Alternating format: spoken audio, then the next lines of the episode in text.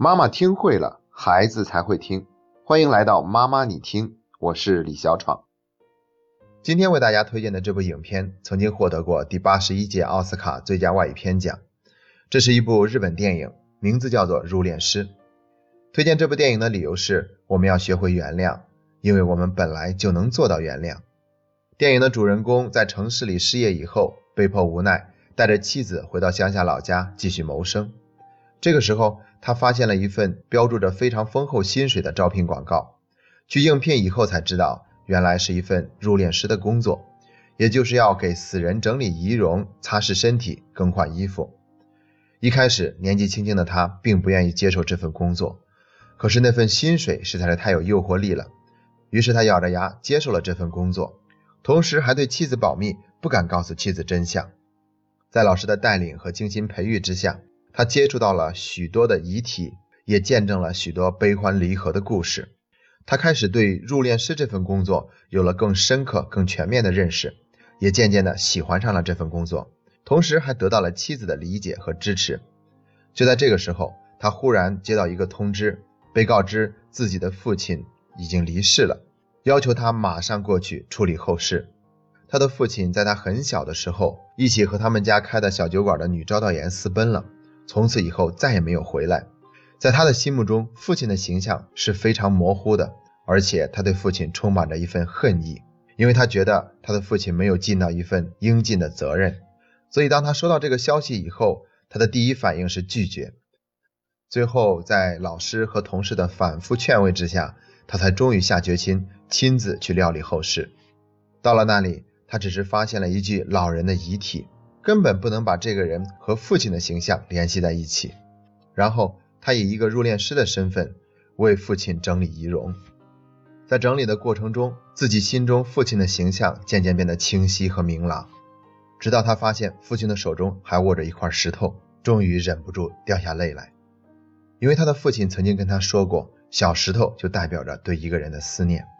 这个时候，他才明白。其实父亲并没有想象中的那么狠心，他知道自己是错误的，但他或者没有勇气，或者没有颜面再回去，于是就这样满怀着愧疚，孤独着离开了人世间。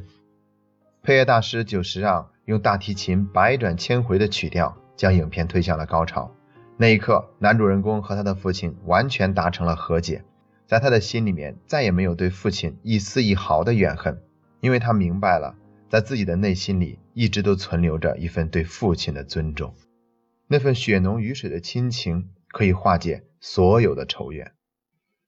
之所以要推荐这部电影，是因为要想处理好我们跟孩子的关系，就必须先处理好我们跟父母的关系。如果我们和父母之间还存在着各种各样的隔阂，那么我们和孩子之间也会有各种各样的沟通不畅。在家族系统排列里面。对父母的接纳和原谅是无条件的，任何形式的不接纳和不原谅都会拿走我们的力量，让我们付出更大的代价。说到这里，我想起了豆瓣网上有一个小组，叫做“父母皆祸害小组”。这个小组的成员高达十二万多，而且还在不断的增长。小组的成员们都曾经从父母那里受到过层出不穷的伤害，所以他们得出一个结论，叫做“父母皆祸害”。恨不得要跟自己的父母完全断绝关系。二零一六年也出了一本特别畅销的书，那就是武志红的《巨婴国》。这本书在网上几度断货，其火爆程度可想而知。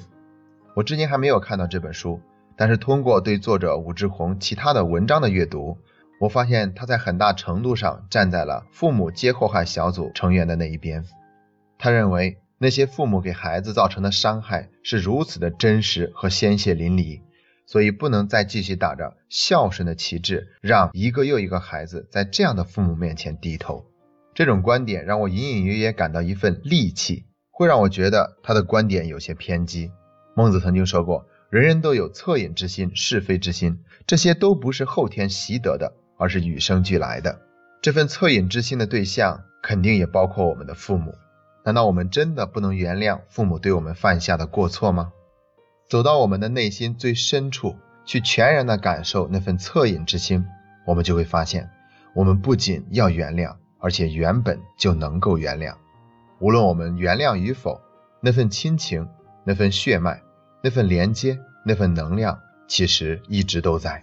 而且原谅以后的第一受益人从来都不是我们的父母而是我们自己。好了今天的分享就到这里。这是妈妈你听陪你走过的第六十七天。